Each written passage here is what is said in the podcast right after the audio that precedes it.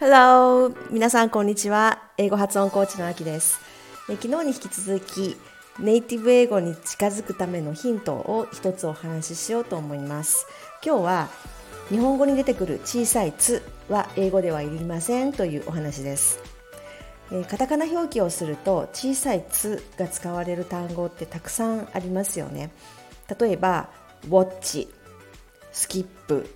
「カッティングボード」まな板ですよね。でこの、えー、小さい「つ」なんですが英語として話す時も入れてしまうと途端に日本語っぽくなります。例えば、えー、英語の発音で watch watch このこれを、えー、小さな「つ」を入れてみると watch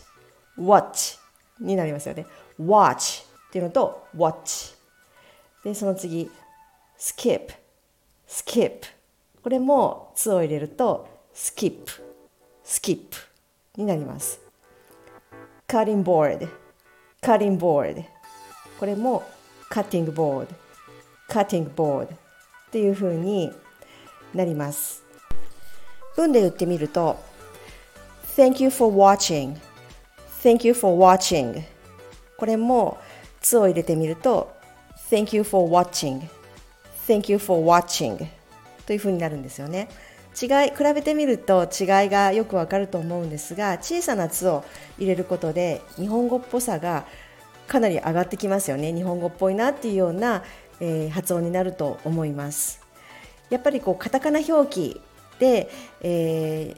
ー、まあ、よく目にする単語ですとかあと普段からこうカタカナ表記で発音をこう書き書き留めておいたり、えー、していると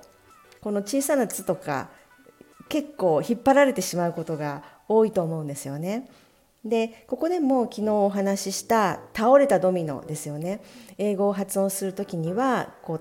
立てたドミノではなくて倒れたドミノをイメージしながらダーッとこうこう倒しながらあ発音するっていうイメージを持つとブチブチ切れない英語らしい発音になるんじゃないかなと思います。はいでは皆さん練習してみてください。では今日は以上です。お聴きいただきましてありがとうございました。